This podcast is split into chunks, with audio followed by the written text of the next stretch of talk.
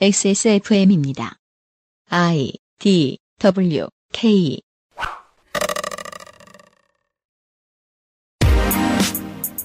그 알실의 유승균 PD입니다. 지금 연금을 개혁했다고 해서 지금 가난한 노인들에게 혜택이 돌아갈 수는 없습니다. 하지만 지금 해두지 않으면 미래 세대의 부담이 갑자기 확 늘어날 테니 정치적 반발이 어마어마하겠죠. 그것은 알기 싫다는 지난주에 이어 국민연금 개혁에 대한 여러 가지 견해를 분석드리고 있습니다. 다만 잊지 마십시오. 그 어떤 투자와 연금 상품도 영원히 국민연금의 안정성을 따라가지는 못합니다. 그러니까 논의가 필요하죠.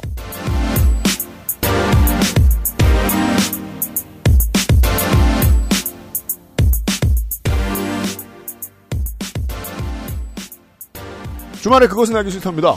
윤세민 에디터와 제가 함께 있습니다. 전혜원 기자의 이야기를 들었습니다. 네, 안녕하십니까. 윤세민입니다. 그리고 오늘은 성가병이 그냥 앉아있어요. 성가병이 오셨습니다. 네, 저는 아무 생각이 없습니다. 안녕하십니까. 어, 네.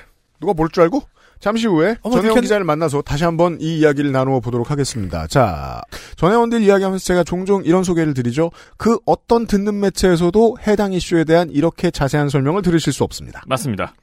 그것은 알기 싫다는 아름다운 재단 18 어른 캠페인 대한민국 1호 반값 생리대 29데이즈 독일산 맥주 효모로 만든 데일리라이트 맥주 효모 비오틴 핸드워시와 올인원 수업도 역시 빅그린에서 도와주고 있습니다. 아직도 생리대 유목민? 어떤 생리대를 써야 할지 불안하신가요? 100% 유기농, 발암물질 유해 성분 불검출. 어떠한 피부에도 자극 없이 안전하게. 무화학 수압 가공. 100% 국내 생산. 믿을 수 있는 생리대. 소중한 사람들, 소중한 당신에겐 29데이즈 유기농 real cotton ultra slim. 청취자의 질문입니다. 선생은 글 읽기만 하느라 평생 몸을 쓴 적이 없다던데 사실인가요? 아닙니다. 저는 앉은 자리에서 10근의 고기를 먹는 팔척의 거한입니다. 확인하시려면 2023년 4월 8일 토요일 오후 3시 그것은 알기 싫다 500회 특집 공개 방송 세상은 못 바꾸는 시간 15분 파트 2에 와주시면 됩니다. 저 농축산인 타투이스트 도이, 헬마우스, 나성인, 북극여우 소장, 전혜원 기자와 함께 그 알실의 10년을 빛내주신 청취자 여러분을 만나 뵙겠습니다. 예매는 인터파크에서 3월 17일 금요일 저녁 7시부터 시작합니다.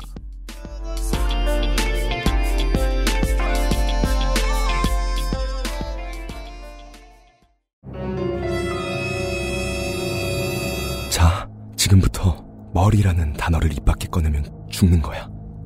데일리라이트 맥주 효모? 어, 야! 아, 그건 머리에 좀, 어, 어, 아! 말할 수 없는 고민? 직접 확인해 보세요. 데일리라이트 맥주 효모. 클렌징 화장품도 따로 쓰며 꼼꼼히 세안하는 당신. 혹시 그거 아세요? 두피 모공의 크기는 피부의 2.5배, 피지 분비량은 2배? 두피야말로 꼼꼼한 클렌징이 필요하다는 거. Big Green 두피를 씻자. 빅그린 카렌듈라 샴푸. 빅그린 광고! 광고. 탈모 방지 특허 성분을 사용하고 피부 장벽 강화에 좋은 마이크로 옴 사용. 이게 이제 무슨 얘기냐면은 탈모 방지 앰플팩 이야기입니다. 앰플팩이 있습니다. 네, 빅그린에서 새롭게 출시한 앰플팩인데 음. 우리 이제 얼굴에 팩 바르듯이 음. 혹은 얼굴에 크림 바르듯이 두피에 바르는 팩이라고 생각을 하시면 됩니다. 네. 바르고 헹구는 귀찮은 케어? NO! No. NO! 라고 유면상 PD가 썼습니다. 그래서 충실하게 읽었어요, 저희가. 자기 전에 TV 보면서 언제 어디든 원하는 부위에만 쓱쓱 바를 수 있습니다. 네. 이 용기가 이렇게 손가락에 짜가지고 손가락으로 이렇게 바르는 게 아니고 용기가 뾰족하고 끝에가 동그랗게 생겼어요. 네. 네, 그래서 그대로 두피에 대고 막 펜처럼 막 이렇게 슥슥슥슥슥 하시면 됩니다. 하시면 됩니다. 네, 탈모 관리 이제 편리하게 하실 수 있습니다. 그리고 참고로 혹시 모르니까 베개 위에 수건을 대고 주무시는 게 좋지 않을까라는 생각이 들기도 음? 합니다. 아니 근데 금방 흡수되는 느낌이에요. 네, 흡수는 네. 빠릅니다. 네, 네. 네.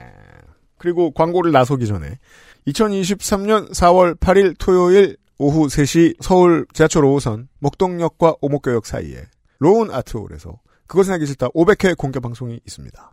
광고에 이름이 나간 게스트들 말고도 많은 사람들 어, 목소리를 들으실 수 있었던 많은 분들이 나오니까 아, 티켓을 놓치지 마시길 바랍니다. 제가 지금 예상하기로는 덕질인이랑 저랑 에디터가 있고요.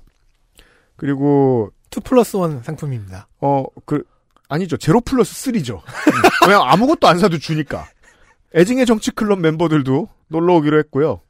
정재훈 약사도 놀러 오기로 했네요. 음. 또 누가 박판규 변호사 반드시 오지 않을까? 오, 올 거죠? 그렇죠. 안 불러도 오실 것 같긴 해요. 제가 지금 물어봤어요. 네, 방- 방금 집에서 이해하셨을 거예요. 네. 어, 공개 방송 예매 소, 그, 꼭 하시고요. 잊지 마시고. 그리고, 어, 영상 질문 꼭 남겨주시길 바랍니다. 영상 질문에 대한 안내는 곧 드리게 되나요? 지금 말로 설명드리죠. 우리 타투이스트 도인님, 전혜원 기자, 헬마우스, 나성인, 북극여우 소장, 농축산인, 손희상 선생에게 어, 이 중에 한 분입니다. 이 중에 한 분에게 궁금한 걸 영상으로 질문해 주십시오. 2019년 그것은 알기 싫다 300회 공개 방송을 한번 들어보시면 이 영상을 남겨주셨던 청취자 여러분들이 얼마나 많은 보상을 받아가셨는지 알 수 있습니다. 그래요. 네. 어마어마한 선물을 드렸죠. 최대 대탑 노트북도 나갔어요. 그래요. 네. 심지어 제가 사드린 선물도 있었어요. 음. 아, 영상 꼭 만들어서 xsfm25에 gmail.com으로 보내주십시오. 그리고 요파시 때 말씀드렸죠? 그 영상은 공개방송 행사장에서만 쓰이고 어디서도 저사용되지 않습니다. 아, 음, 어디에도 공개 안 됩니다. 음성은 공개가 되죠. 음성만 남습니다. 네. 감사합니다.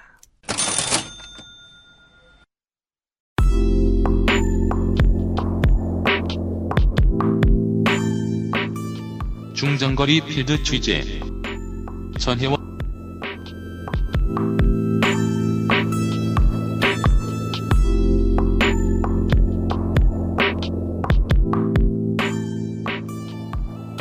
사실 제 주변에도 국민연금 내는 그러니까 직장 가입자가 그렇게 많지 않거든요. 어. 절반 정도? 어. 음. 근데 이제 우리 국민연금 에잘 아시는 분들은 어 갸웃하실 수도 있어요. 왜냐면 우리 국민연금은 그래도 이 안에 재분배 기능이라는 게 약간 있어요. 이때요. 예, 그러니까 어, 떤 얘기냐면 내 연금급여가 어떻게 결정되냐면 내 연금급의 절반은 내 생애 소득에 비례해서 결정되는 거죠. 네. 그렇지만 나머지 절반은 국민연금의 전체 가입자들의 평균 소득이 있을 거잖아요.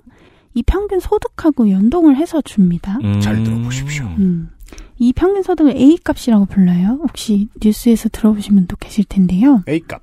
음, 이 A 값, 그러니까 가입자 전체의 평균 소득을 기준으로 상대적으로 좀 소득이 높은 사람한테는 좀 더 낮은 소득 대체율을 적용하고 음. 소득이 낮은 사람한테는 더 높은 소득 대체율을 적용을 합니다. 어느 정도는 밸런스를 맞춘다. 네. 그러니까 사실 대부분 나라에서는 이제 그냥 소득에 비례해서 주는데 그거에 비해서는 좀 이렇게 하후 상박스러운 게 뭐가 있는 거죠. 음.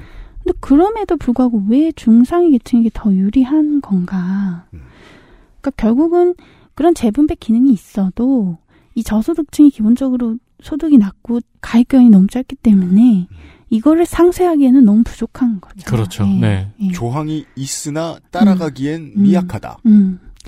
그래서 기본적으로는 말씀하신 것처럼 이제 노동시장의 중심부와 주변부의 격차 그거 때문인데요. 따뜻한 곳과 가장자리의 격차. 음, 음, 그야말로 가입 기간하고 그게 연동돼서 더 커지는 건데. 네. 그, 그렇구나. 음. 왜냐면 저소득이나 빈곤이라는 건 곧 직업의 불안정성을 의미하기도 그렇죠. 하는데 네, 굉장히 연동돼. 그렇죠. 네. 그 사람들에게 이 연금 개혁은 사실 관심 없는 얘기일 수 있거든요. 그러니까 고저 100m의 차이인데 이러한 조처를 통해서 위로 5m 끌어올려주고 아래로 5m 내려보내준다는 거잖아요. 음. 음. 그럼 90m의 차이가 있겠죠? 그, 네. 음.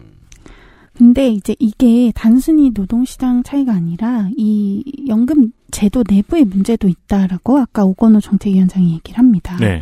이게 무슨 얘기냐면 이제 만약에 국민연금이 지금은 이제 평균적으로 낸 돈의 두 배 이상 돌려받는다 그랬잖아요. 음. 그게 아니라 그냥 자기가 내는 만큼만 받는 외국처럼 음. 그런 제도였다면 그렇게 수익비가 1인 그런 제도였다면 음. 그런데 이제 재분배 기능이 있다면 고소득층은 이제 낸 돈보다 적게 받겠죠. 음. 그리고 저소득층은 낸 돈보다 많이 받겠죠. 그래서 이제 재분배가 더 잘 되겠죠. 근데 이제 지금 국민연금은 저소득자도 그렇지만 고소득자도 내가 낸 거보다는 많이 받아가고 있단 말이에요. 음. 그럼 이게 어떻게 가능한 거예요? 둘 다 재분배를 한다고 하는데 둘 다 많이 받아가네? 음. 그것은 바로 후세대에 그걸 넘기고 있기 때문에 음. 그런 거 아니냐. 음. 그래서 이 문제에 대한 해법은 결국은 보험료를 인상할 수밖에 없다. 왜냐하면 이제 보험료를 높이면 어쨌든 상위 계층이 내는 그 절대 보험료 액수가 커지니까 이제 많은 액수를 받더라도 그 순 혜택은 줄어들 거 아니에요. 네. 음. 네. 그래서 지금 이렇게 낮은 보험료를 하는 게 미래 세대한테도 부담이지만 이 현 세대 내에서도 고소득층한테 더 이득이다라는 얘기를 합니다. 네. 그러니까 여기서 이제 좀 수익비란 말이 나와서 수익비. 헷갈리실 수 있는데 그러니까 우리가 낸 돈의 두 배 이상을 돌려받는다고 했을 때 이제 수익비가 2 이상이다 이런 식으로 표현을 합니다. 네. 연금에서요. 200%. 네. 근데 국민연금 가입자 중에서 이제 고소득자의 수익비는 물론 네, 이보다 낮, 낮죠. 음. 낮지만 어쨌든 1보다는 크죠. 예, 지금. 근데 예. 고소득자의 1은 저소득자의 1에 비해 겁나 큰 일입니다. 그렇죠. 왜냐면 그 소득도 크고 가입 기간도 크니까요. 네. 음. 근데 이제 보험료율은 똑같잖아요. 음. 그러니까 결국은 이제 고소득자가 이제 지금 국민연금 안에서 순혜택으로 봤을 때 더 많이 가져간다. 음. 그래서 이, 이런 거를 좀 막기 위해서는 앞으로는 적어도 받을 만큼은 내자. 그러니까 미래 세대를 위해서만이 아니라 이 연금 음. 수익이 좀 높을수록. 네, 줄이기 위해서 그렇게 하자는 거예요. 근데 이제 그 점에서는 음. 이제 정치에서 또 챙겨야 할 것은 사람들의 욕심인데 사람들의 욕심은 채워지면 공기가 됩니다. 못 채우면 갈망이지만 음. 물 같은 거죠. 어 이걸 줬다 뺏었을 때 나오는 불만을 정치가 감당을 못하면 이 개혁은 못하는 거잖아요. 네. 그래서 저는 그, 그 점에 대해서 가끔 이야기하시는 분들의 얘기가 들리는 거예요. 결국 아무리 그래도 부잣집에 돈 관리하는 사람들은 우선적으로 국민연금을 챙기게 되어 있다는 거예요. 이 사람들은 수익비 계산 다 했으니까. 음. 사연금 사보험과 다 합쳐서 계산해 봤을 때. 음. 금을 사는 거랑도 비교해 보시고, 아, 물론 금을 그만 추가로 돈이 있으면 금을 더 사시겠지만, 음, 음. 주식을 더 사시거나. 그러니까 금도 있겠지만. 네. 어마어마하게 많은 돈을 연금에 넣을 수는 없으니까. 음. 연금에 일정 비용을 넣었을 때, 연금 같은 경우에는 부자 입장에서는 수익비라기보단 교환비로 보여요. 음. 수익이라고 할 수 있는 만큼이 나오진 않지만 어느 정도까지는 나오니까 조금 네. 더 나오니까 그게 사보험보다 사연금보다 무조건 낫다는 거거든요. 예, 뭐두 배 이상이면 굉장히 크죠. 네, 그럼 그 무조건 나은 지점 어딘가에서 챙겨주면 어떨까 싶은 거예요. 음. 사연금이나 사보험보다는 무조건 높은데 지금 생각할 수 있는 가장 낮은 정도의 수익비를 보장해주면 어떨까. 음. 그래도 부자들은 도망 안 간다. 음. 는 계산이 나올 수도 있지 않겠느냐는 겁니다. 그렇게 들으면 그 보험료율 내는 돈의 퍼센테이지를 올리는 게 좋아 보이네요. 네, 그게 왜냐면- 오히려 예. 그렇죠. 그 왜냐면 그건 내는 돈이니까 음. 저소득층은 조금 올라가고 고소득층은 많이 올라가는 그렇죠. 효과가 정률이니까요. 네. 제가 지난달쯤에 말씀드렸죠. 작년 한 해에 마이너스 150% 수익 난 사연금들도 있다고요. 음. 음. 사연금은 예, 그쵸 적게 해주죠. 그래서 제가 맨날 안 맨날 그거 떠드는 거예요. 아 처음에 명함을 받았을 때 전혜원 기자의 이름 위에는 경제팀이라고 써 있었습니다. 그랬군요. 모르셨겠지만 경제부 기자입니다. 네. 근데 이제 저 주간지 기자 말고 주간지 기자는 이제 저 깊은 취재를 해야 되니까 주간지 음. 기자 말고 경제지 기자들 이런 걸 좀 해줬으면 좋겠어요. 올해 사보험 실적과 국민연금 실적 비교. 음. 올해 그러니까. 똑같은 시기에 사보험과 국민연금을 받을 때 내가 예상할 수 있는 수익비를 그때 그때 비교해줬으면 좋겠어요, 제발. 음. 그건 실물 경제에 너무 도움이 되는 자료잖아요. 그걸 해야 사람들이 이거 개혁을 어떻게 할지에 대해서 개안이 될 거라고 생각합니다. 네. 네. 어쨌든 이런 건데 물론 소유대출 인상론자들은 이런 진단에 동의하지 않죠. 기본적으로 노동시장 불평등의 책임이 아니냐 그거를 음. 무려 국민연금은 재분배 기능도 갖춘 훌륭한 국민연금인데 여기에 그 책임을 물을 수는 없는 거 아니냐. 음, 지금 많이 받던 분들은 계속 많이 받아야 된다. 음. 네. 그래서 이분들은 이제 국민연금이라는 공적 연금에서 수익비를 따지는 일 자체가 굉장히 좀 부적절하다는 그런 주장을 합니다. 공적인 건 수익 내면 안 되나? 예. 네. 그러니까 네. 예, 내가 낸 대로 받아가는 거에 대해서 네. 그 남찬석 교수의 설명인데요. 음, 음. 그러니까 국민연금은 내가 저축한 돈에 이자 붙여 찾아가는 그런 상품 같은 게 아니다. 음. 자식 세대가 부모 세대를 집합적으로 부양하는 그런 아름다운 제도라는 거예요. 음. 그래서 세대 간 부담이 불공평하다는데 그러면 미래 고령 연구는 빨리 죽어야 되나? 미래 고령 인구는 음. 이렇게 얘기를 하는 거죠. 그래서 미래 세대 부양 부담이 늘어나는 건 맞는데 그거는 인구 구조가 변해서 그런 거지. 뭐 지금 세대가 뭐 9%만 내고 40%나 받아서 그런 게 아니다. 이건 뭐 맞는 말. 예.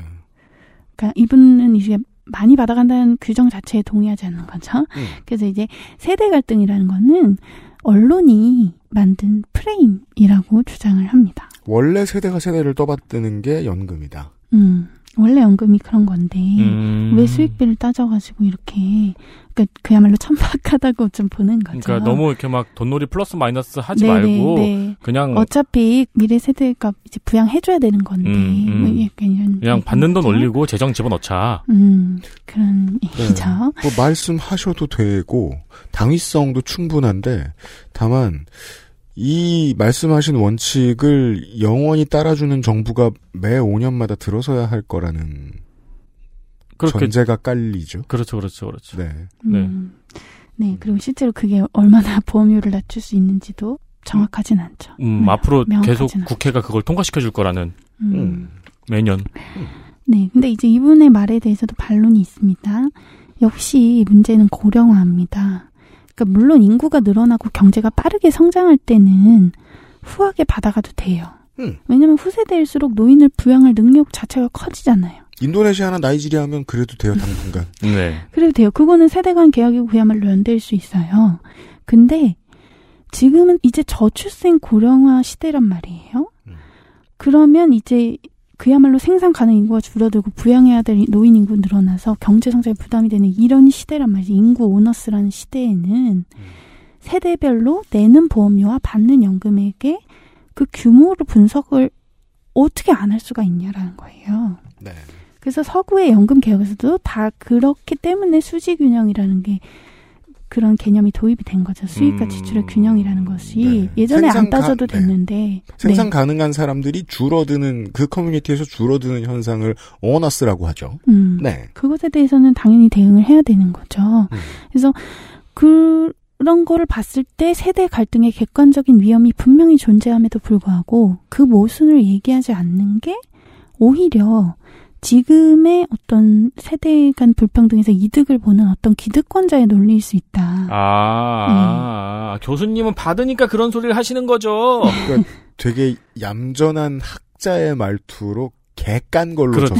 이제 그 그러니까 기본이 안 돼 있네. 네. 라는 말. 이제 이제 그 이과가 문과한테 얘기하는 거죠. 돈은 하나님이 내주냐? 이것도 합의 안 해주면 어떡해. 음. 이분도 문과 같은데요, 지금. 원래 문과 중에 저 방금 미적분 배운 놈이 더해. 몰라 그걸 이러면서. 네. 네, 그래서 이렇게 굉장히 찌그럭빠그럭 하고 있는데 그렇습니다. 오, 충북 분이세요?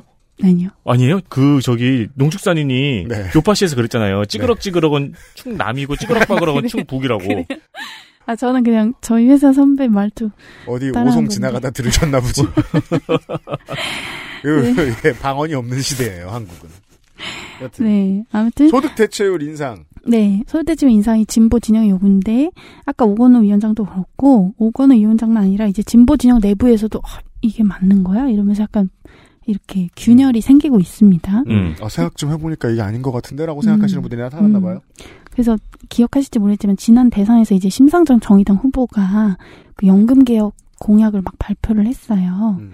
근데 원래는 이제 기존에 참여연대 민주노총 이런 데랑 같은 입장이었거든요. 네. 소득대체를 올려야지 보험료를 인상할 수 있다는 거였는데, 근데 그 당론을 바꿔서 소득대체 인상 없이 보험료를 인상하는 걸 공약을 했었어요. 음, 여러분이 음. 기억하실지 모르겠지만, 소득 대체율을 두고 보험료를 음. 인상하는 음. 방식. 어떻게 아. 보면은 정의당에서 소득 대체율을 인상하지 않겠다는 의견이 나온 건 조금 의외이긴 하네요. 의외죠. 굉장히 의외인 건데, 음. 안 그래도 이제 대선 이후에는 다시 내부에서 막 의- 이견이 나오고 있는 그런 음, 상황입니다. 음. 제가 이제 민주노총에서 내놓은 홍보 자료를 보니까 이제 대중에게 쉽게 말해주기 위해서 애니메이션으로 하거나 뭐 선생님 역할들이 이제 설명을 친절하게 3, 4분씩 해주시거나 이런 영상들을 찾아보니까 쉽게 간단하게 그렇게 설명하고 있는 것 같아요. 모자라지면 패턴을 바꾸고 세금을 더 쓰면 돼 정도로 설득하고 싶어 하는 것 같아요. 음, 그 점에서 정의당 내부에서도 반기를 드는 분들이 계셨을 거고 음. 대선이 사실상 정의당은 이제 거의 비대위 수준으로 꾸려진 그러니까 갑자기 인선이 바뀌면서 브레인들이 많이 바뀌었는데 그때 이제 논의의 내용이 확 바뀌었을지도 모르죠. 음, 음. 네. 음. 그래서 신중론이에요 일종의. 예. 그래서 어쨌든 정의당에도 그런 일이 있었고요. 지난 2월 16일에 미래 세대 일하는 시민의 연금 개혁 네트워크 준비위원회라는 단체가 토론회를 열었습니다. 네. 그래서 이 자리에 청년 유니온, 전국 청년 네트워크, 한국 프리랜서협회 노후희망 유니온 관계자가 참석을 했는데요. 음. 이 자리에서 이제 김설 청년 유니온 위원장 이 그 소득 대체율 인상론에 대해서 반박을 했습니다. 기금 고갈 시점 이후에 미래 세대 재정 부담이 방치되는 거 아니냐. 음. 음, 그리고 노후 소득 강화 관점에서도 명목 소득 대체율을 오- 올리기보다는 실질적으로 그야말로 저소득층의 가입 기간을 올려준다든지 음. 이런 게 더 바람직한 거 아니냐. 음, 라고 얘기를 했습니다. 다른 다른 분야의 복지로 저소득층의 가입 기간이 부족한 걸 채워주자. 네, 그러니까 뭐 그게 보험료 지원일 수도 있고, 네, 네. 뭐 혹은 다른 노동시장이- 방식일 수도 있죠. 노령연금일 수도 있고. 음, 그쵸. 음, 네. 예, 이따 기초연금 얘기 나오겠지만. 네. 그래서 이거는 이제 기존에 왜 참여연대나 양대 노총하고는 다른 입장인 거죠. 음. 이분들이 그런 진보적인 분들이 공적연금 강화 국민행동이라는 단체에서 다 활동하고 있거든요. 음. 근데 그들의 이제 소득대체율 인상론과 음. 이런 청년 유니온이나 이런 좀 새로운 단체들의 그 반박 음. 이런 것들이 앞으로 좀 논쟁이 될 것 같아요. 음, 진보 네. 안에서. 그렇죠. 네. 이걸 이제 깊은 논의가 이루어지면 이걸 이제 지면에서 전할 때 포털 AI가 진본의 세대 싸움 이런 식으로 기사 쓰는 거 올려주지 않았으면 좋겠습니다. 음, 좋은 기사들도 많으니까. 음. 네.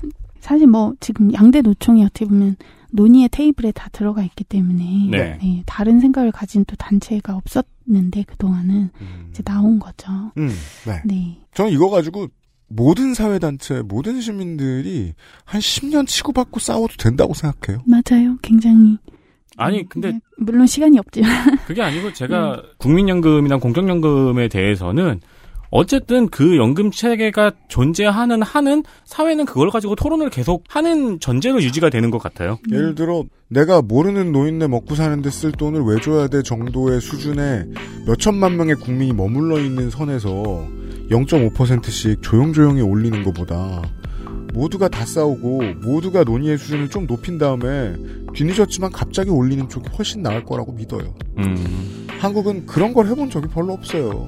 음, 참 어려운 문제입니다. XSFM입니다.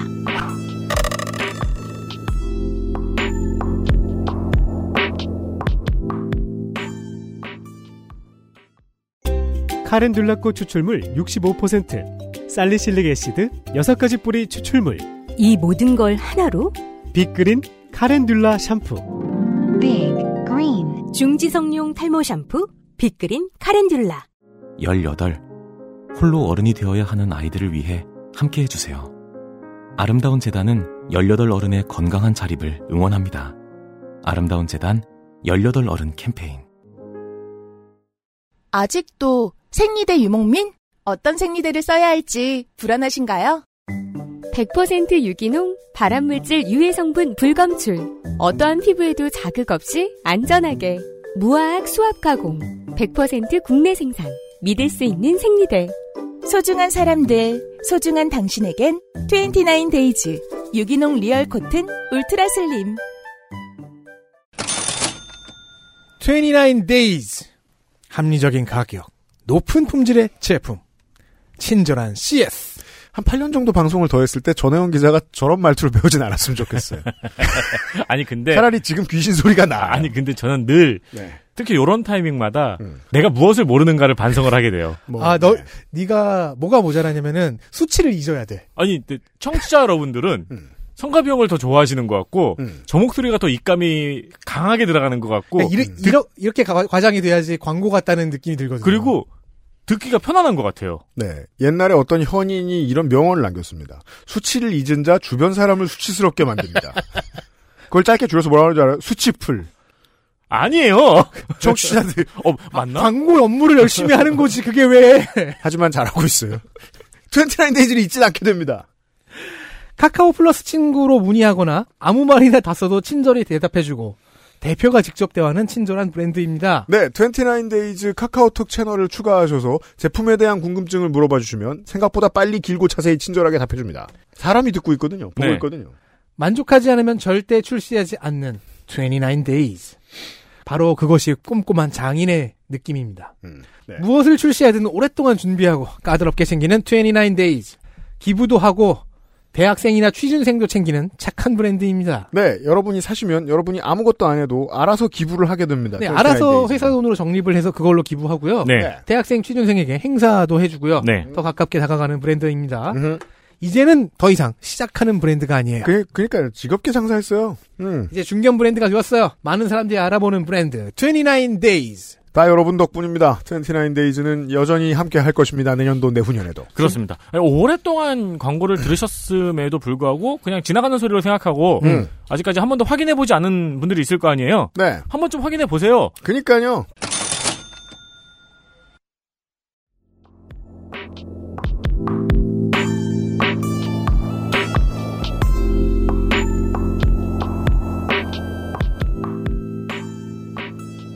지금까지는 이제 보험료를 올려야 된다.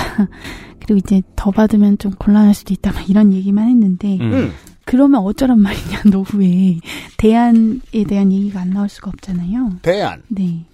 심지어 지금 현재 한국 정년이 60세인데 음. 국민연금 받기 시작하는 나이가 이제 65세입니다. 계속 65세. 늦춰져서 이제 음. 33년부터 65세예요. 음. 네. 그러면 5년간의 공백이 있는 거잖아요. 이것도 가장 운이 좋은 사람이 그럼요. 5년인 거죠. 예, 예. 60세까지 사실 한 직장에 살아남은 사람 거의 없으니까. 음. 그래서 이걸 소득 크레바스라고도 표현을 하는데. 네. 그래서 이 공백을 메우는데 두 가지 방법이 있습니다. 하나는 그야말로 지금 정년을 더 올리는 거고. 네. 다른 하나는 지금 어쨌든 연금 붙는 기간. 그거가 지금 60세 미만인데. 음. 이것만 늘리는 겁니다. 그러니까 예를 들면 65세로. 더 낼 수 있다. 음, 왜냐면 가입 기간이 짧아서 아까 문제라고 했으니까. 자, 여기에서 카메라가 좀 더 뒤로 가서 더 큰 세상을 비추죠. 아니, 자본이 노동시장에게 어, 더 관대할 생각이 없는데, 사람들은 더 오래 살고, 정년은 똑같고, 음. 찾아보시면 심심하면 그런 거 나오잖아요? 90년대나 80년대에 그 TV에 나와서 길에서 인터뷰하는 시민들, 보면, 쉬운 살 같은데 22살. 음. 써있고, 괄호 열고 주부. 이렇게 써있고, 다 개 늙었잖아요. 네네. 나이는 개 젊은데. 네. 그 시절의 정년하고 지금의 정년은 다르잖아요. 그렇죠. 그야말로 무임승차 거기에서도 노인의 기준이 뭐냐, 막 이런 얘기 나오고 있죠. 그러니까요. 네. 그래서 장기적으로 정년을 연장해야 되는 건 맞는데 음. 지금 거의 호봉제라는 게 우리의 주된 임금 체계인 상황에서는 음. 그러면 정년을 연장하면 임금을 더 올려줘야 되는 거냐 이제 이 문제가 생기는 거예요. 아. 예, 바로 그것 때문에 이제 60세 하면서 임금 픽스를 했었는데 또 그것도 뭐 최근에 판결이 나고 막 네. 이래가지고 어쨌든 이게 임금 문제가 하나 있고 음. 그리고 이제 이렇게 정년 연장하면 음. 청년 일자리가 줄어드는 거 아니냐에 대해서 뭐 결론이 났다고 보기 어렵다고 봅니다. 어쨌든 분분한데요. 그래서 이제 쉬운 선택지는 아닙니다. 분명히. 음, 음. 게다가 이제 60세까지 주된 일자리에서 일하는 사람 자체가 굉장히 적잖아요. 음. 그래서 공공부문 정규직이나 이런 중심부 계층한테만 맞아요. 결국은 혜택이 가는 거 아닌가. 어, 그렇죠. 예, 이런 우려가 굉장히 높은데 또 어쨌거나 뭐 노동조합은 계속해서 이제 정년 연장 얘기를 할 것 같습니다. 왜냐면 노동조합도 사실 정규직 음. 중심부 계층 그렇죠. 예, 그들에게는 목소리를 너무나. 예, 절실한 또 문제이거든요. 음. 어쨌든 이건 계속 논란이 될 것 같고 그러면 이제 노후소득 보장을 어떻게든 해야 될 텐데 그거는 어떻게 하냐 그거에 대해서 이제 재정 안정화론자들 중에 이제 일부는 이제 다층 연금 체계라는 걸 대안으로 제시를 합니다. 다층 연금 체계. 네. 우리가 지금은 국민연금만 가지고 치고받고 살았는데 음. 우리에게는 국민연금 말고도 연금이 두 개가 더 있다는 거죠. 음. 하나가 퇴직연금입니다. 퇴직연금. 네. 그러니까 지금 이제 근로기준법상 사업주들이 노동자의 월소득의 한 8.33%만큼을 퇴직금으로 적립을 하잖아요. 그렇죠. 예, 그렇게 안 하면 안 되도록 법으로 강제돼 있는데 이게 퇴직금이에요. 네. 우리가 굉장히 절실하게 생각하는 퇴직금. 음. 그래서 회사 네. 계좌를 관리할 때는 퇴직금 계좌를 따로 두는 것이 마음이 편합니다. 음, 퇴직금이지 뭔 주는 퇴... 사람 입장이었어요. 네. 퇴직금이 무슨 연금이야 이렇게 생각할 텐데 이제 퇴직연금이라는 게 놀랍게도 우리가 2005년에 도입이 됐어요. 음. 이게 뭐냐면 퇴직금을 지금은 일시금으로 그냥 수령을 해버리잖아요. 음. 네. 그게 아니라 이거를 계속 연금처럼 쌓아서 나중에 지금 국민연금 받듯이 매달 지급받으면 그렇죠. 이게 부족한 노후소득을 좀 보완하게 할 수 있다는 거죠. 그죠? 음. 정부의 입장은 이겁니다. 한 번에 받아서 치킨집에 날리지 마시고. 그렇죠. 네. 아, 근데 매력적이지 않아요. 그러니까 네. 그렇죠. 네. 차라리 크루즈 여행을 가고 말지. 그렇습니다. 지금 말씀하신 이유대로 2021년 말 기준 만 55세 이상이 돼서 퇴직연금 수급을 개시한 그 계좌 중에서 95.7%가 일시금으로 수령하고 있습니다. 음. 그러니까 이거는 아이고. 연금으로 지금 되지 못하고 있는데 나이 먹어도 미래를 준비하지 않는 건 마찬가지죠. 음. 근데 이게 바람직한 건 아니에요. 왜냐하면 처음에 이렇게 퇴직금 할 때는 사실 고용보험의 실업급여가 좀 부실했기 때문에 그거에 대한 반대급부로 좀 도입된 측면이 있었고요. 음, 네. 그, 리고 아까 말씀하신 것처럼 이제 자꾸 이렇게 일시금으로 수령하니까 이게 자영업 창업으로 자꾸 가면서 그렇죠. 또 과잉 자영업 이런 게 된단 말이죠. 네, 네. IMF의 트라우마가 아직도 반복되는 영역입니다. 음. 네. 그쵸 퇴직금으로 그야말로 차리고 음. 또 심지어는 뭐 자녀의 집 마련에 쓴다든가 막 이런 결혼 자금, 집 대물림에 마련. 그런 게 되기도 그렇죠. 하죠. 그렇게 퇴직금이 또 자본에게 빨려 들어가죠. 이게 인간의 일상을 보자고요.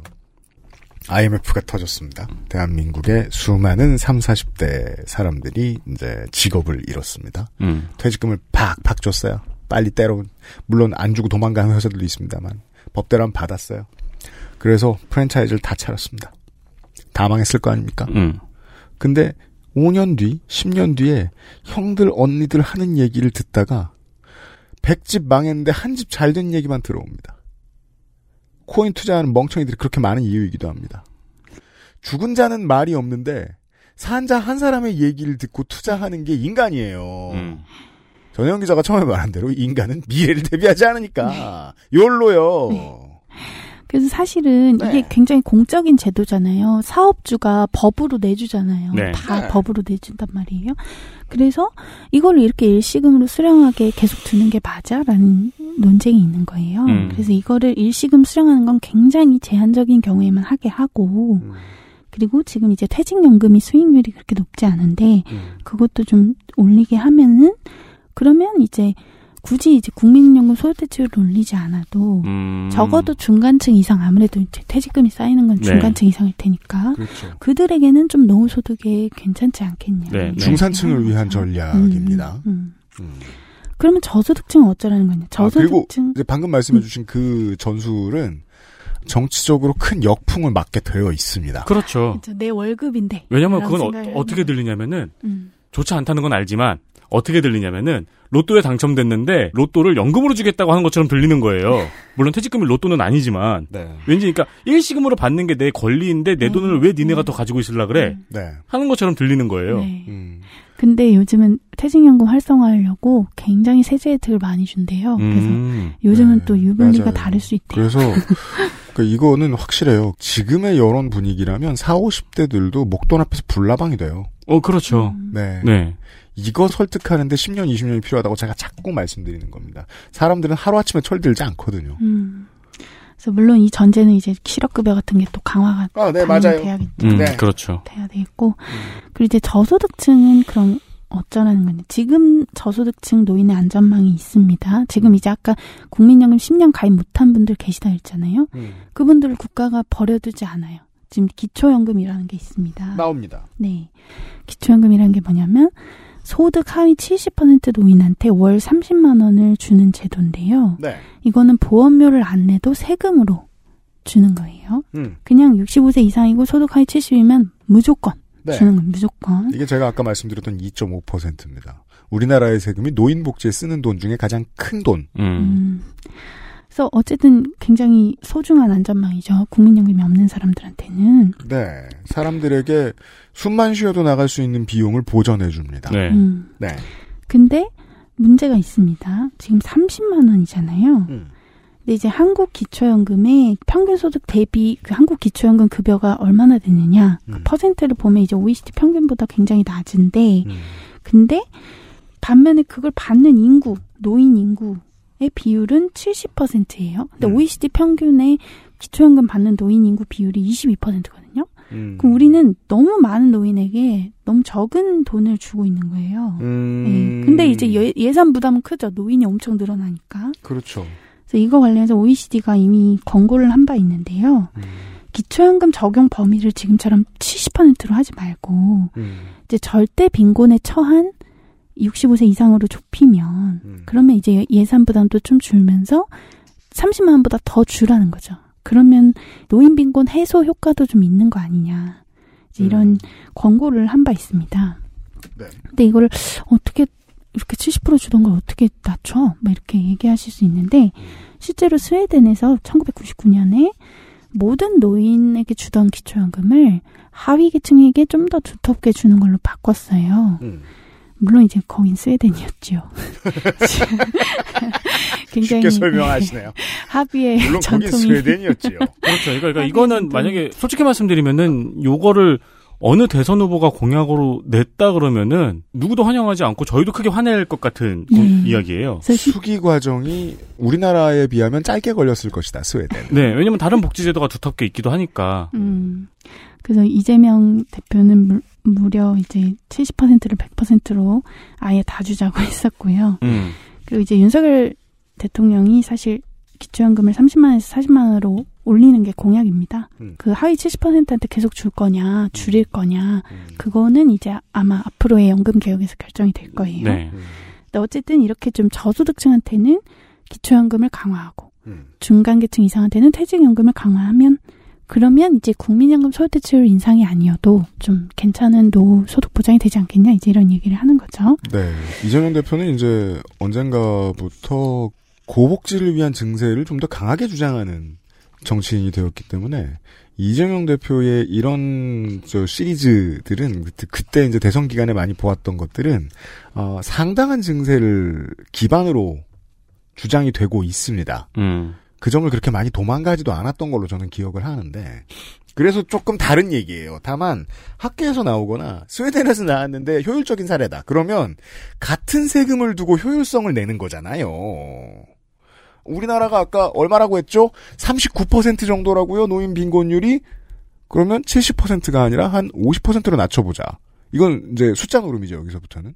그러면 나머지 지금부터 못 받을 20%에게 받던 30만 원이 새로 이제 나누어지게 되겠죠. 하위 50%에게. 음.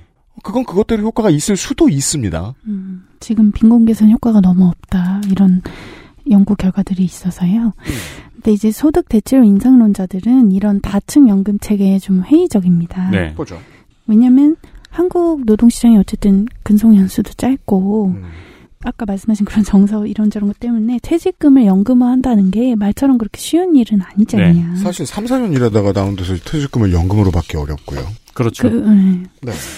그리고 이제 그렇게 되면은 뭐 삼성생명 이런 이제 민간 연금의 역할이 좀 커지지 않겠냐 음, 이런 음. 우려도 하는 거죠. 네, 왜냐하면 공단을 새로 만드는 것도 또 어려운 일입니다. 네, 뭐 만들 수도 사실 있지만 있지만 네. 그래서 이거에 대해서는 아예 민간 회사만이 아니라 국민연금공단이 퇴직연금을 운용하는 옵션도 좀 선택할 수 있게 하자. 뭐 이런 제안도 있어요, 사실. 네, 이미 잘하는 공단이 있으니 음. 거기에 부서 하나 더 크게 지어주는 게 어때? 음. 하지만 굉장히 민간 회사들이 싫어하겠죠. 불을 지를 겁니다. 경제지를 통해서. 음, 그렇죠. 뭐. 실제로 불을 지르면은 괜찮을 텐데. 그죠? 좀 잡아 넣을 수라도 있잖아요. 네, 기사로 불을 지를 겁니다. 음. 그러면 대통령은 거기에다 대고 또 이 공산주의적인 기- 발상을 했다며 뭐라고 할 것입니다. 음. 네. 또한 이제 소득 대체율 인상론자들이 보기에는 기초연금이야말로 미래 세대 엄청난 부담이다 이렇게 얘기를 합니다. straight tax. 음. 그러니까 보험료 기여 안 해도 주는 거잖아요. 그거는 세금으로. 음. 그러니까 그거보다는 국민연금은 그래도 어? 자기가 보험료 내는 거 아니냐. 고소득층이라도. 아, 국민연금 더 걷나, 세금 더 걷나. 음, 그쵸. 네. 예. 그러니까 그럴 바에는 이제 국민연금에 이제 재정 넣는 게 낫지 않냐 음. 그런 얘기를 하는 거죠. 국민연금은 기금이니까. 네.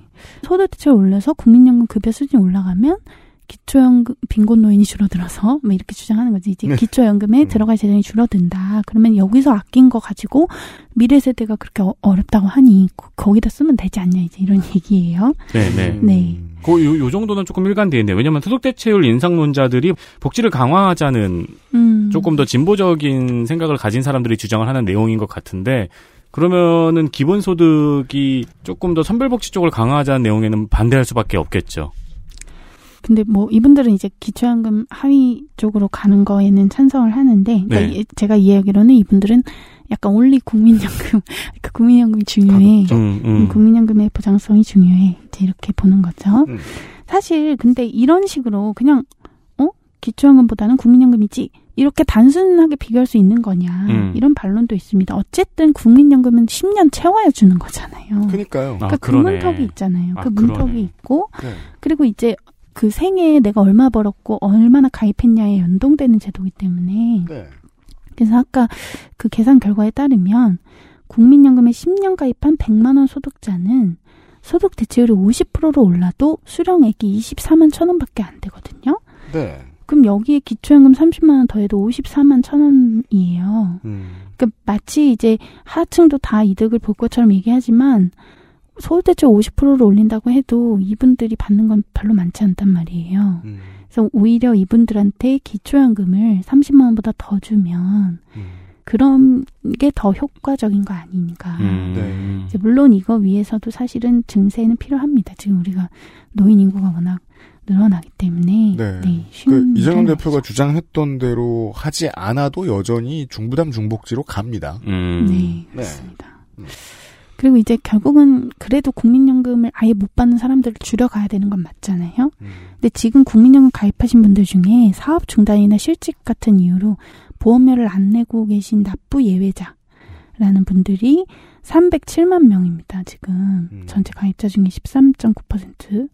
그리고 지금 보험료를 13개월 이상 장기 체납한 사람이 100만 명입니다. 너무 전체 흔합니다. 가입자의 4.5% 혹시 주변에나 계실 수도 있는데 음. 본인이실 수도 있고 근데 이제 사각지대라고 하는데 결국 핵심이 지역 가입자거든요. 그럼요. 네, 지역 가입자이신 분들도 많이 계실 텐데 음.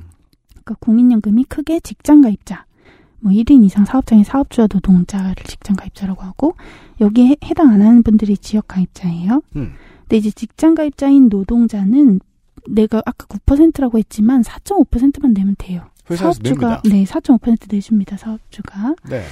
저는 제가 4.5% 제가 4.5% 이렇게 됩니다. 아, 그렇군요. 네.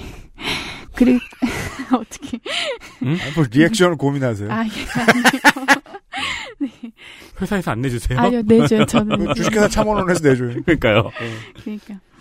근데 이제 지역 가입자 중에서도 이제 농어민 같은 경우에는 국가가 보험료를 50% 내줘요. 음.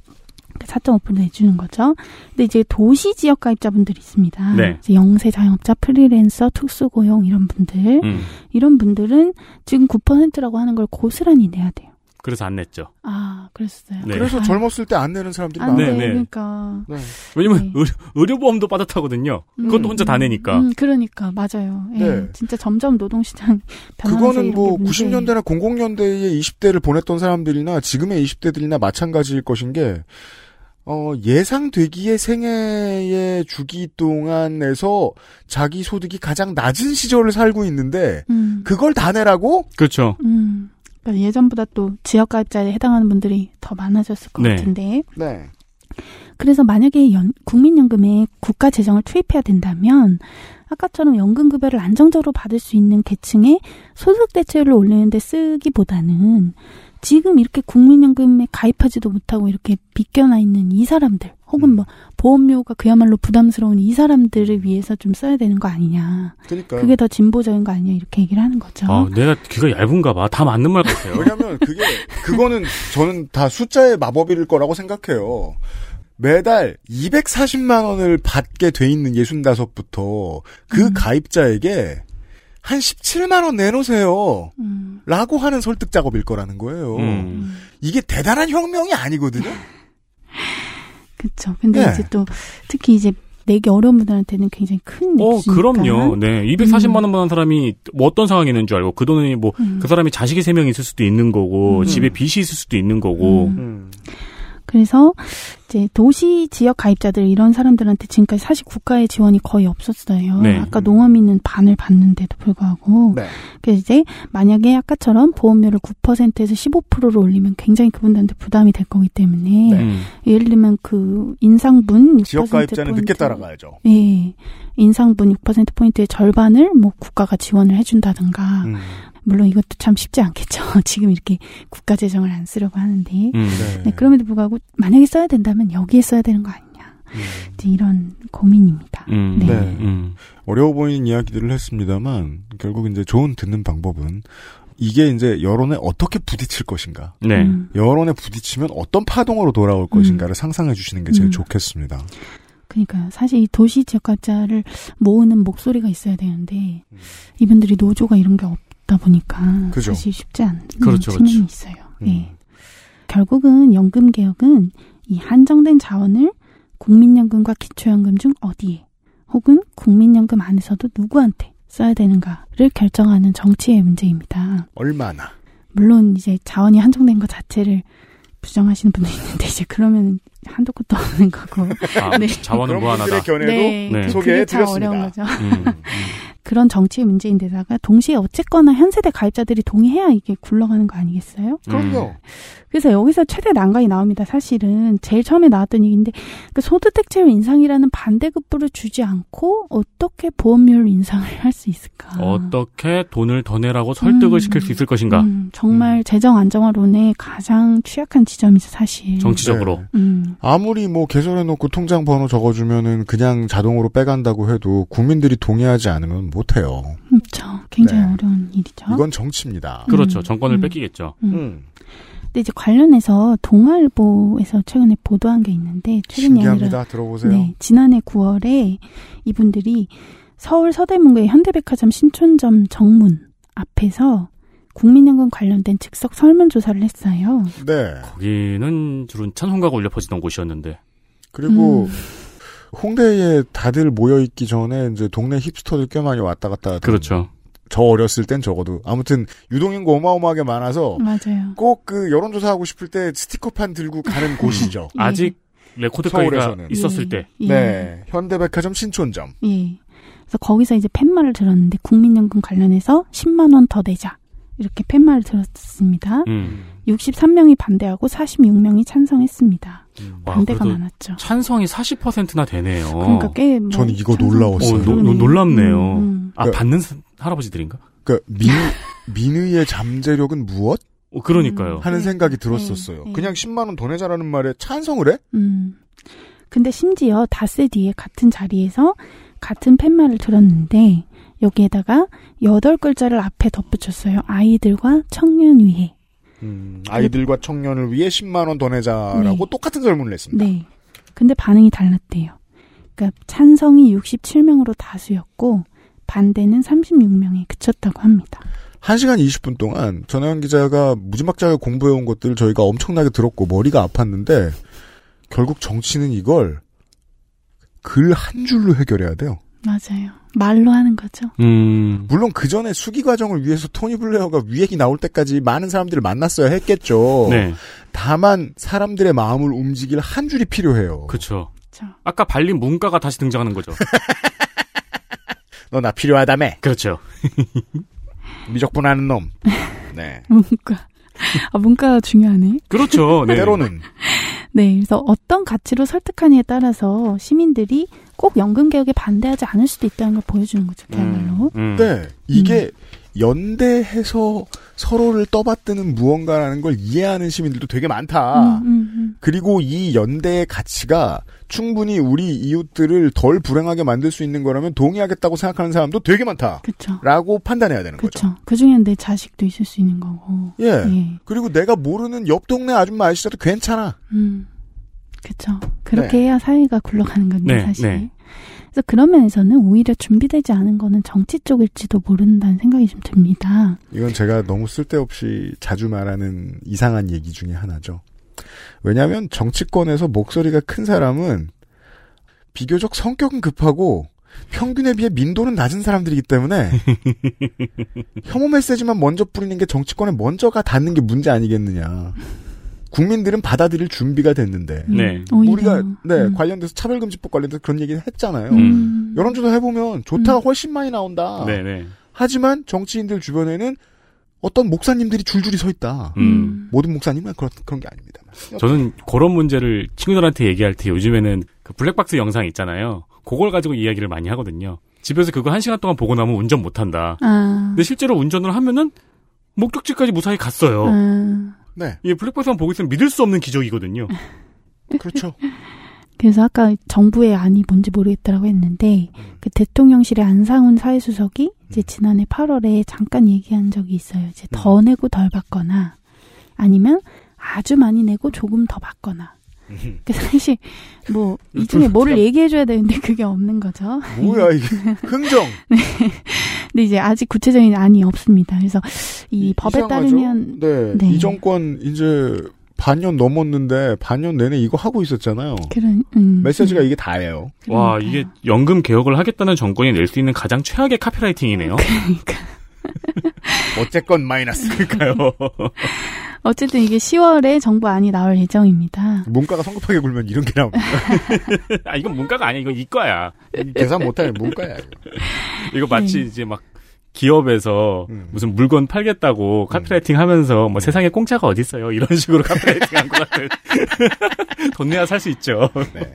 삭선 삭선 뒤의 금액은 지금 금액과 똑같아요. 뭐 이런 설명. 맞는 말이지만 일단 10월에 정부 안이 나오는데 이제 그 전에 뭐 한다고 원래 국회 특위를 꾸린 건데 사실 네. 국회 특위에서 그렇게 단일화 안이 나올지도 좀 불투명한 상황입니다. 네, 7개월 남았군요. 네, 그래서 연금 특위의 더불어민주당 간사가 이제 김성주 의원인데요. 네, 지난 정권의 국민연금공단 이사장이죠. 음, 그분이 이제 더 내고 더, 더 받는다. 그러니까 이 소득대출 도 인상하는 거, 그러니까 음. 보험료도 인상하지만 소득대출도 인상하는 진보의 입장. 그게 이제 기본적으로 민주당의 방향인데, 그러니까 아직까지는 여론 거스를 생각 없다라는 상당히 몸조심하는 메시지로 읽힙니다. 음. 네. 근데 이제 뭐 구체적인 안은 뭐 너무 이게 복잡하고 이해관계가 얽힌 문제라서 뭐 그렇게 내는 게 맞지 않다. 그리고 이제 내부에서는 아 우리가 야당인데 이렇게까지 막 열심히 해야 되는 거야. 아, 이게 이런 얘기도 있다라는 거죠. 야당인데 굳이 뜨거운 감자를 먼저 음, 먹을 필요가 있냐.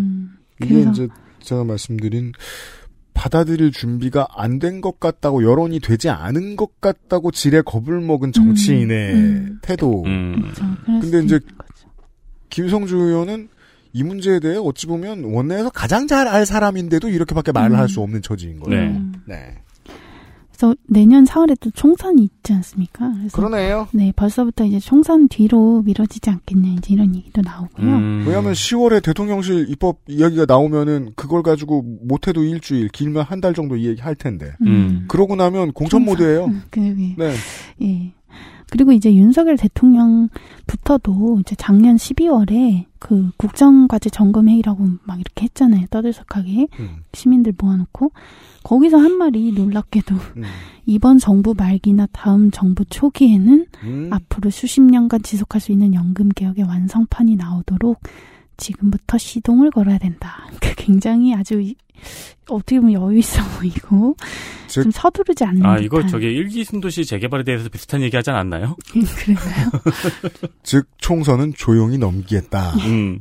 그러니까 천천히 뭐 우리는 밑그림만 그려도 되지 않냐 약간 이런 식의 그 정도가 아니죠. 음. 총선 플러스 다음번 지선까지 가만히 있겠다. 그렇죠, 그렇죠. 라는 네. 말로 들리고 저는 이게 완전히 나쁘다고는 보지 않는 게 제가 말한 대로 아, 전 완전 나쁘다고 봅니다. 다만 베개 하나 완전 나쁘지 않을 수 있는 건 정말로 사회적인 논의를 많이 거치겠다면 네. 음. 그럴 리 없는 정부라는 걸 압니다만 음, 네. 어려운 문제니까요. 음. 근데 이게 한국만의 문제는 아닙니다. 다른 나라들도 뭐 독일이든 뭐 다른 나라들도 소득 대출 깎고 보험료를 올리고 받는 나이 늦추고 이런 일들을 다 해왔어요.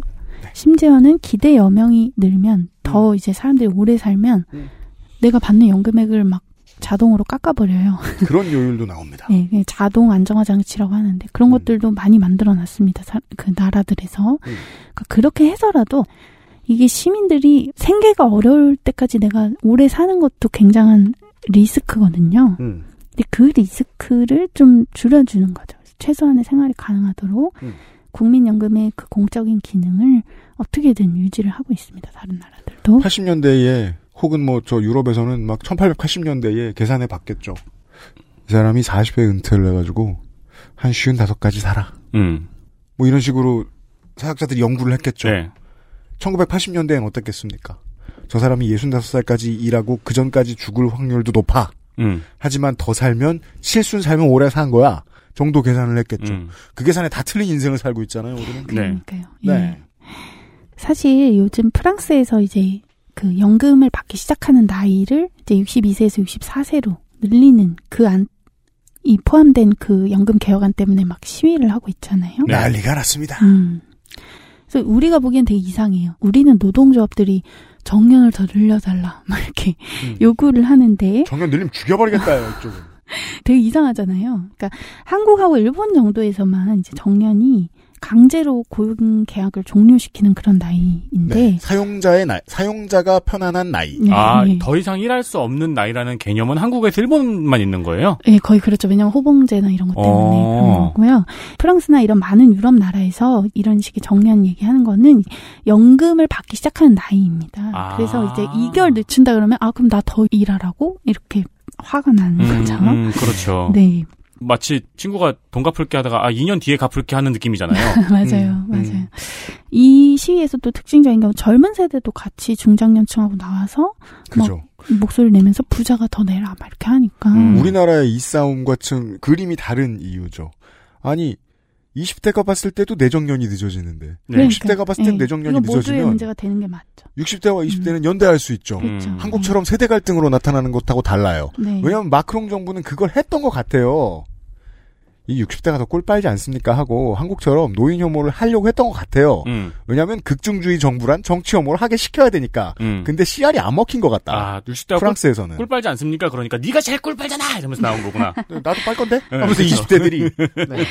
네, 그래서 저기서 저렇게 하니까 되게 특히 한국의 진보 진영 이런 데서 좀 좋아하기도 하고 어, 프랑스를 봐라 우리도 분노할 거다 막 이렇게 음, 하는데 음.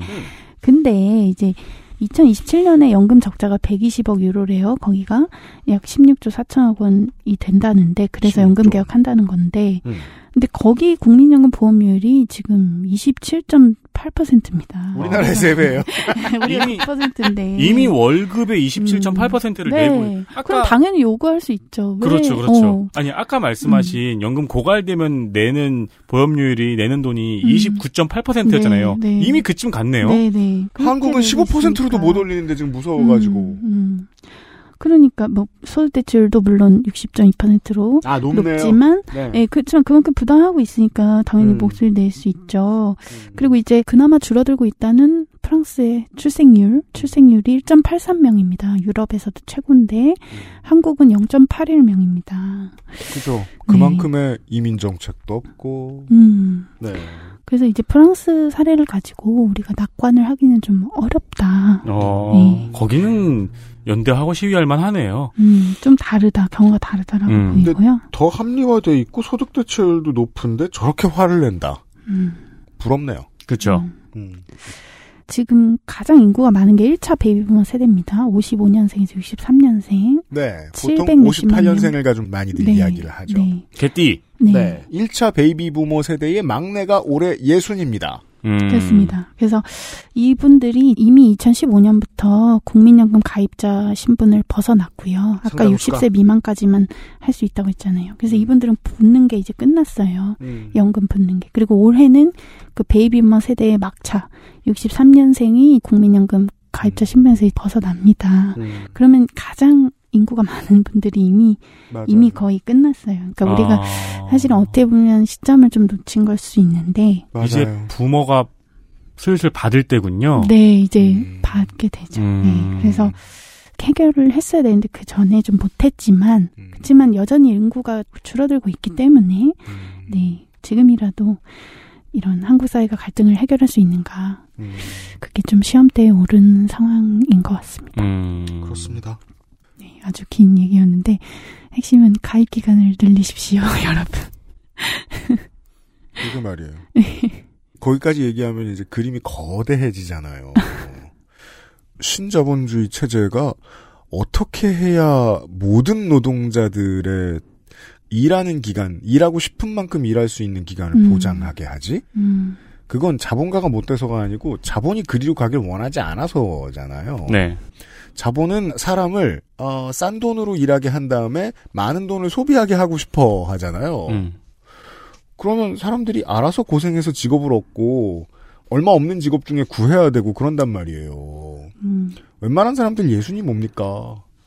쉬운이면 이제 취업 못해요. 그럼요. 뭐 어쨌든 더 오래 일하시란 말씀은 아니었고 뭔가 지금 납부 예외나 여러 가지 하고 계시다면 그건 그래요. 예, 최대한 갈게요. 아, 그러게요. 예, 추가 납부라든지 여러 가지 맞아요. 통해서 늘려놓으시. 가장 현실적인 팁이에요. 어디 30년 뒤에 어떻게 망할지 모르잖아요. 진양철이 죽고 나면 대기업에 주식 사시는 것보다 미납분 메꾸시는 게 훨씬 합리적입니다. 그건 100%예요. 반드시 기억해 주시고요. 확실한 건 그거밖에 없네요. 오늘 지금 1시간 반 떠든 거죠.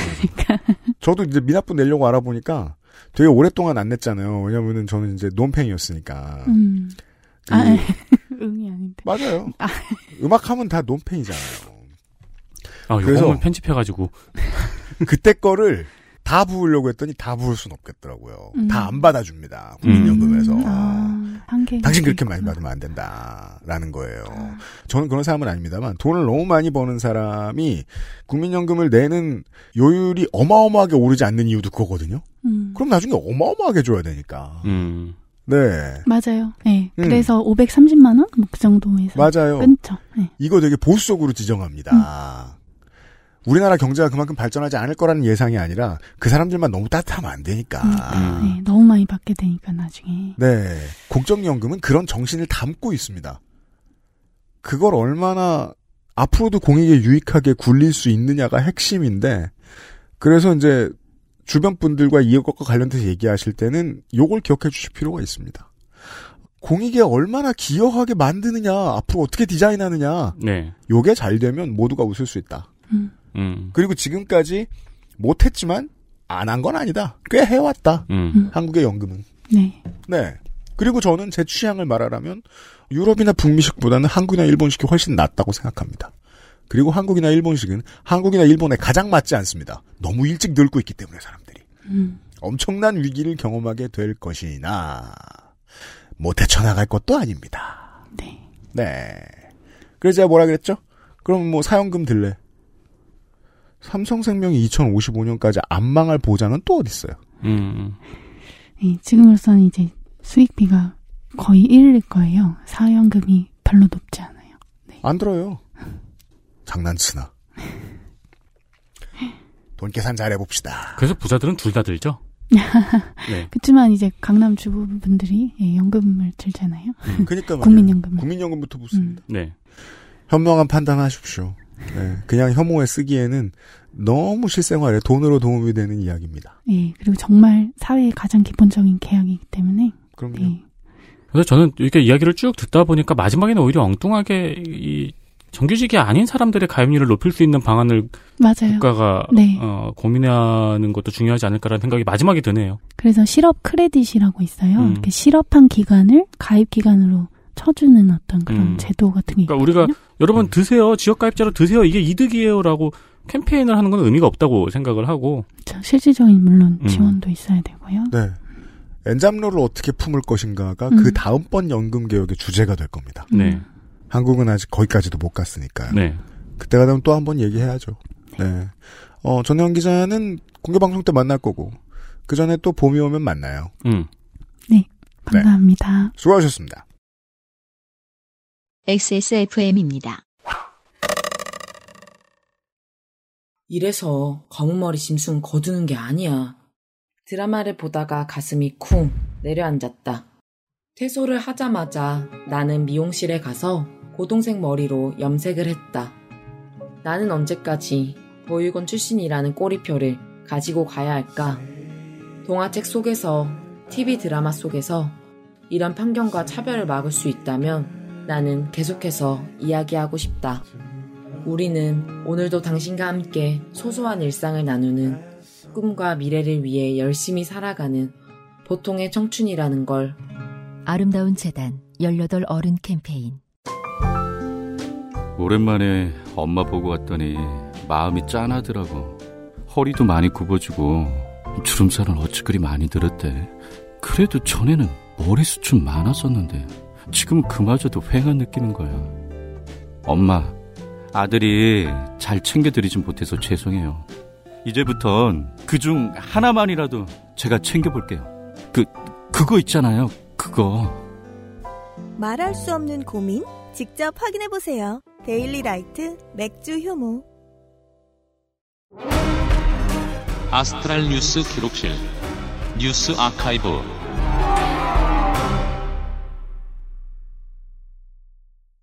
자, 2시간짜리 전혜원딜이었고요. 덕질인이 돌아와 있습니다. 자, 3월 첫 주 뉴스 아카이브 확인하시겠습니다. 우선 작년 이야기 1년 전 3월 4일은 대선 사전 투표가 시작된 날이었습니다. 2022년 3월 4일. 우와, 1년 됐네요. 그렇죠. 당선된 지 363일 된 거네? 아니지, 그... 날 당선됐지? 네. 네. 그때 이후로 뭐 이민을 갔다느니 뭐 여러 가지 말씀해 주신 뭐 시리에 빠졌다는 이런 말씀해 주시는 여러분 1년이나 잘 버티셨습니다. 예전에는 하루였던 투표 날이 사전 투표일까지 포함해서 이제는 투표 기간이 일주일 정도 되는 느낌이죠? 네, 합리화됐습니다. 그 사전 투표는 지난 5년 동안 계속 부정선거 음모론이 따라다녔습니다. 네, 가장 속 좁은 순서대로 이걸 외쳤을 것이고 가장 속 좁은 순서대로 이걸 길게 외쳤을 겁니다. 그런데 지난 대선에서 윤석열 후보가 당선되면서 음. 부정선거 음모론이 쏙 들어갔어요. 네. 제가 할평 발언은 완전히 들어가진 않고요. 음. 드디어 우리가 그 부정선거를 이겼다. 어. 그런 세계관도 있더라고요. 네. 아, 그러면 누가 가장 크게 오랫동안 얘기했느냐 속 좁은 사람들 중에서 제일 크게 진 사람이죠? 네. 자유한국당 시절이었을 겁니다. 4.15 총선 이후에 부정선거론의 제일 앞에 섰던 인물은 민경욱과 황교안이었어요. 아, 네. 황교안 전 대표는 4.15 총선부터 해서 대선 국민의힘 경선 때도 부정선거를 주장을 하면서 대중의 인식에서 두 정치인이 모두 빠르게 문어크를 했죠. 그렇습니다. 정확히 문어크를 한 게 아니라 밀려났죠. 그러니까 본인이 왜 이렇게 빠르게 잊혀졌지를 이 두 사람은 아직도 모를 가능성이 그러니까 커요. 런닝 머신, 그러니까 트레이드밀 위에서 그냥 서 있었으니까. 음. 네. 이 부정선거론을 주장해서 잊혀진 거예요. 음. 그런 사람이 이번에 당대표 선거에 또 나오는 것도 웃겨요. 음. 예. 뭐, 그뭘 믿고 나오냐고. 왜냐? 되살아난 거죠? 이게 좀 중요한데, 윤석열 정부, 통치기법은 검찰, 민영화는 이명박 정부, 음. 그리고 코어 지지층은 태극기죠. 음. 여기에서 황교안이 숨쉴 구멍이 생깁니다. 음. 사실, 나쁜 소리 많이 하고 쓴소리 많이 하고 다닐 걸로 예상이 되는데 저는 조원진 대표도 다시 복당하고 싶을 거라고 생각합니다. 아, 그렇죠, 그렇죠, 그렇죠. 합당이겠죠 이번엔. 왜냐하면 코어 지지층 말고는 다들 물음표가 땡 떠 있는 상황이거든요. 지금 음. 여당 지지층이. 여기 근데 문제는 코어 지지층은 또 자유한국당 때하고 동일하다는 게 문제입니다. 그걸 나타내 주는 게 황교안의 지금 지지율입니다. 그렇죠. 네. 네. 광의로 자기가 비빌 수 있는, 그러니까 못 비빌 핑계가 하나도 없는 거지. 네. 왜냐하면 탄핵의 강을 건넜다고 할 때만 하더라도 이 세력과 완전히 결별한 줄 알았거든요. 하지만 지금 이 정당의 지금 여당의 코어 지지층은 결국 탄핵의 강 원래 저편입니다. 네. 원래 이 편이에요. 음. 그리고 전광훈 목사가 사실상 합당을 자기 당의 당원들을 갖다 바치는 수준으로 국민의힘 입당을 독려하고 있죠. 네. 당원이 이준석께만 는 게 아니에요. 태극기께도 늘었습니다. 네. 네. 아무튼 황교안 이야기 첫 번째 뉴스 아카이브. 심지어 작년 사전투표 당일에는 황교안 전 대표가 대표로 있는 음. 부정선거 방지대라는 단체가 있어요. 무슨 나무떼기 이름 같지만. 네. 부방대라고 해요, 부방대. 네. 네. 어, 이 단체가 선관위 사무소 내부를 스마트폰으로 몰래 촬영하라는 지시를 사람들한테 내렸어요. 아니 왜 이러죠? 그냥 그 시민들이 참관하면 되지. 그리고 투표를 하러 온 사람들을 몰래 전수를 촬영하라는 지시를 담은 문서, 교육 영상, counting 앱을 만들어서 배포한 것이 공개가 되었습니다. 아니, 야 이런 이걸 한 단어로 줄이면 조직적. 그렇죠. 아니 참관하면 되잖아요. 음. 뭐 그것도 하려고 했겠죠? 음. 네. 근데 참관하면 안 되는 이유가 좀 이따 나올 텐데. 음. 이 문서를 보면은 뭐 그 교육 영상이 있고 막 음. FNA도 있고 그리고 스마트폰 앱 사용법도 있어요. 음. 이게 사람을 이렇게 AI로 인식해가지고 카운팅하는 앱이더라고. 음. 그 렌즈를 쓰는 거잖아요. 음. 나 같으면 앱 이름을 황교안이라고 적- 짓겠어. 황교 the I, 음. 아, the I. 문서에는 황교안 대표의 이름이 정확히 써 있어요. 음. 근데 뭐 꼭 문서에 황교안 대표 이름 써 있는 걸 우리가 주목할 필요가 없이 지금 현재 이 시간에 음. 유튜브 황교안 TV에 가서 촬영이라고 검색하시잖아요. 음. 그럼 그 교육 동영상하고 음. 좀 지금 황교안 호- 호칭을 뭐라고 해요? 후보라고 해야 되나? 이번 주까지는 후보? 네. 어, 황교안 부정선거 방지대 대표가 직접 촬영을 독려하는 영상이 지금 현재도 올라와 있어요. 헐 대박. 황교안 후보가. 네. 그 그게 지금도 올라와 있어요. 지금 현재 이 시간에도. 이게 민경욱 황교안의 공통점이 있죠. 숨기지 않습니다. 음. 이게 왜 잘못됐어? 라는 믿음입니다. 그러면 왜 투표소 앞에서 들어가는 사람을 찍으라고 했을까? 음. 이유가 어, 투표하러 온 사람의 전수와 음. 투표수를 대조해서 표 부풀리기를 막는 의도라고 해요.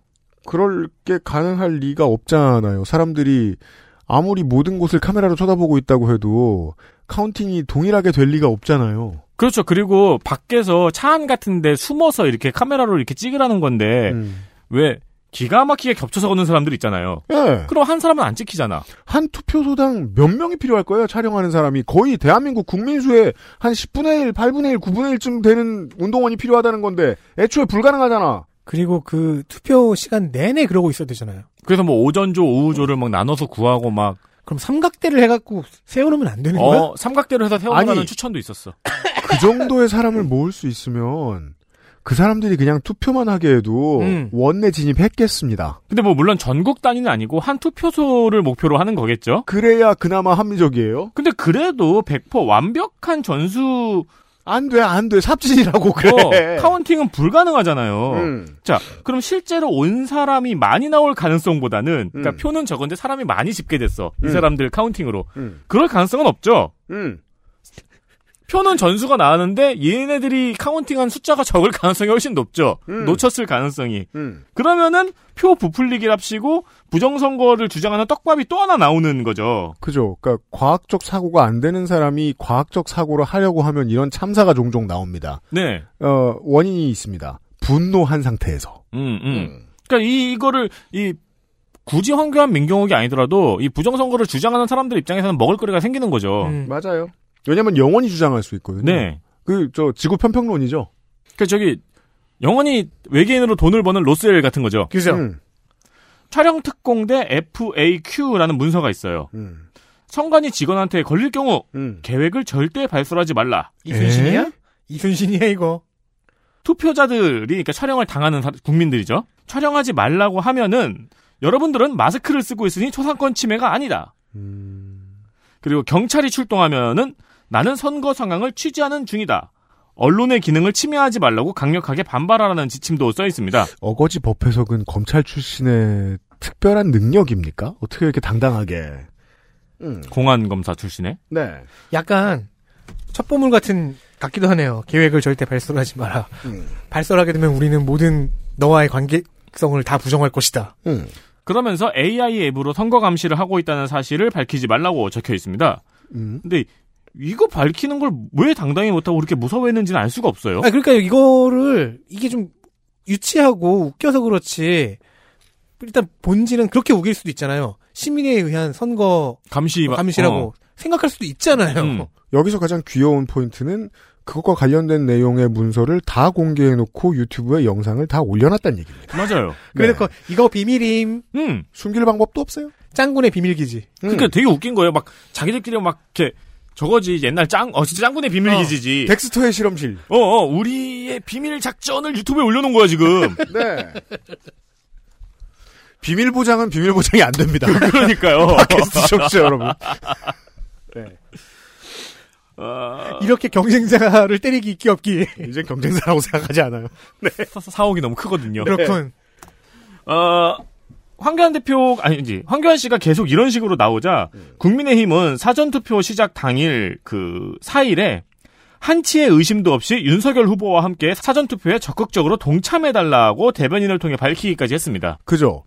그러니까 민주주의가 돌아가는 시스템 그 자체를 불신하게 만들어서 어떠한 지지자들은 투표를 하지 않게 만드는 효과가 있다는 사실을 황교안 대표는 계속해서 무시하죠. 그렇죠. 예. 정치인으로서의 황교안이 이렇듯 무능하다는 겁니다. 음. 그래서 거기에 화난 윤석열 캠프 당일날 1% 이내의 차이가 있다는 보고를 받자마자 하루 종일 전화를 돌리죠. 음. 유권자들에게. 음. 제가 그 3월 9일 당일날 윤석열 전화 두 번 받았습니다. 그 이제 국민의힘 입장에서는 이저 정치적 메시지가 얼마나 멍청한 메시지인지를 아니까 음. 심지어 이게 퍼지니까 대변인 통해서 이것도 밝혀야 되는 거예요. 음. 어, 작년에 황교안은 그랬습니다. 팀킬. 네. 신기한 거는 계속 이 부정선거를 주장해가지고 자유한국당 시절부터 이미 당에서 비판을 많이 받았거든요. 사실상 자유한국당 연패의 주역입니다. 네. 근데 계속 국민의힘에 붙어 있는 것도 신기하죠. 그 이유는 설명해 드렸습니다. 국민의힘 코어 지지층이 자유한국당 코어 지지층이기 때문입니다. 음. 네. 그걸 아니라고 아니라고 이준석계가 계속 주장하고 있습니다. 그 그것도 그렇고 여러모로 사람이 한번 뽕이 차면은 음. 얼마나 위험한지를 보여주는 사례입니다. 네, 정치 아무나 시켜선 안 된다는 교훈을 주는 황교안 이야기. 자, 뭐 같은 날 이야기가 하나 더 있습니다. 뉴스 아카이브에. 네, 같은 날 문재인 전 대통령은 페이스북에 투표 동료 글을 썼어요. 음. 사전 선거 시작일이니까요. 음. 전문으로 한번 덕질인이 읽어주세요. 모두 투표해 주십시오. 오늘부터 20대 대통령 선거 사전 투표가 시작됩니다. 민주공화국의 주권자로서 국민 모두 신성한 투표권 행사에 참여해 주시길 바랍니다. 정치의 주인은 국민입니다. 도산 안창호 선생은 참여하는 사람은 주인이요 참여하지 않는 사람은 손님이다 라고 했습니다. 투표가 더 좋은 정치, 더 나은 삶, 더 많은 민주주의를 만들 수 있습니다. 오미크론이 기승을 부리고 있지만 정부는 확진자까지도 누구나 투표에 참여할 수 있도록 선거 관리와 선거 방역에 만전을 기하고 있습니다. 오미크론은 곧 지나가겠지만 우리의 민주주의는 영원할 것입니다. 자, 대통령이 할 수 있는 말입니다. 선거 날. 퀴즈. 이 동료글에는 국민의힘이 반발을 했습니다. 음. 뭐가 문제일까요? 문재인. 왜 문재인이 너무 싫다. 그러니까 시- 심정적으로는 아, 그렇, 진짜 그, 그렇지만 라- 그 라임은 이제 너무 지겨워. 문재인과 문재인 이거 가- 이 라임 이제 지겨워. 우린 문재인이 너무 싫다. 근데 그게 아니면 뭐가 문제냐? 그러니까 그, 런 마인드로는 사실 드래곤도 정답이에요. 네. 네. 존경받는 직업이니까. 음. 뭐가 문제였냐면은 음. 이 투표 동료글에 민주라는 단어가 세 번이나 들어갔기 때문이에요. 민주주의라고? 네. 민주공화국, 민주주의, 민주주의 이렇게 썼잖아. 세 번이나 들어가서 음. 민주당을 연상시켰잖아요. 그게 문제라고 화를 냈어요. 그게 문제라고 국민의힘이 대변인을 통해서 정식으로 화를 냈어요. 네. 자, 멍청한 정치 기법 욕을 하고 싶으면 언론인들은 이런 걸 욕해야 되는데 말이에요. 네, 그러면서 이제 노골적인 대선 개입에 선봉에 섰다고 비판을 했습니다. 근데 이상한 게 있죠. 어, 현 여당은 국민의힘이잖아요. 음. 국민이라는 단어도 들어갔거든요. 그래서 민주당이 그랬어요. 국민이라는 표현도 두 번이나 들어갔다. 그죠? 아, 그럼 1대 1대 1.5다. 음. 불리하다. 그러니까 그 감자 반에 파인애플 이렇게 1 이렇게 넣으면 파인애플 맛밖에 안 나지 않냐. 네. 이런 거죠.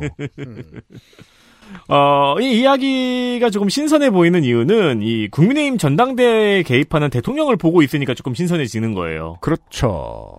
그러니까 내년 총선 때 과연 대통령실이 어떻게 할까가 벌써부터 좀 염려스러운 느낌이 있습니다. 제가 이 코드를 설명드리고 있잖아요. 이 사법권을 휘두르는 가운데 권력 그 한가운데 들어가 본 사람들이 이제 빠져나오지 못하는 오만함. 음.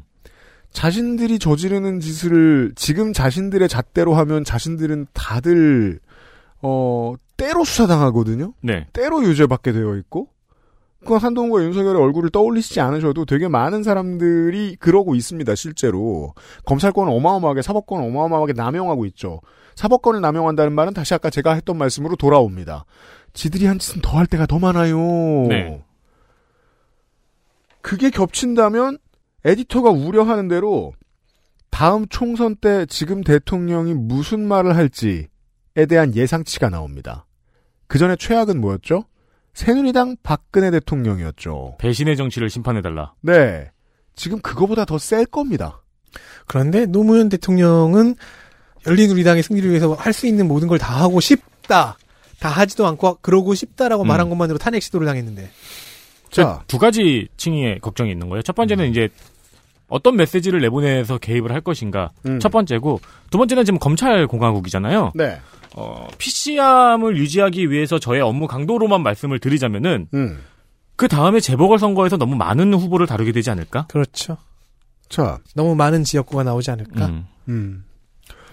왜냐하면 지금 장재원이나 김기현의 언동은 2016년 총선 당시에 조원진이나 서청원이 하는 말보다 훨씬 레벨이 세거든요. 네. 그러면 정해진 미래를 느낄 수 있어요.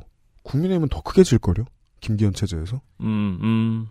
자, 우리 며칠 전당대회가 남지 않았으니까. 자, 이건 예상이 됩니다. 이건 보통의 전문가들도 예상합니다. 그러면 천하람이나 안철수가 승리했을 때는 어떨까? 제가 지난번에 뭐라고 예상했죠?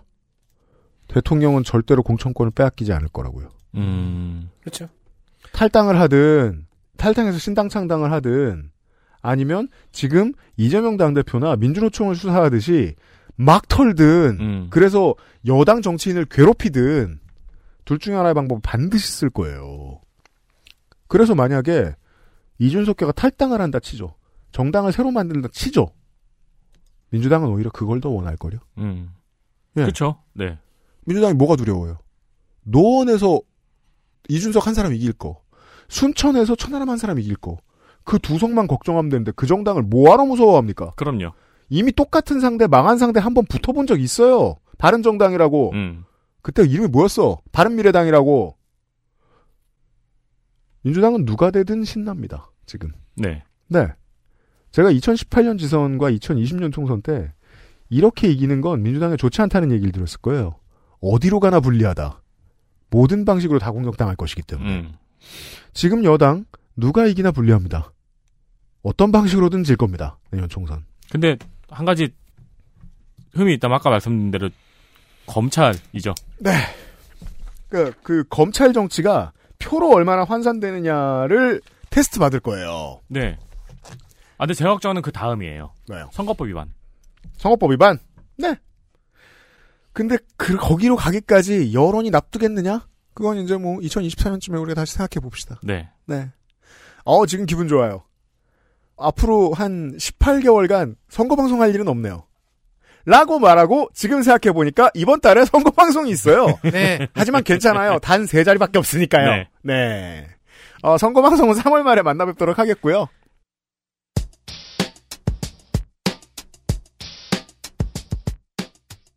그것은 알기 싫다 494회였고요. 덕질인 뭐 나가며 아, 10월에 하반기가 하반기 재보궐 또 있네. 하반기 재보선 안 할 수도 있어요.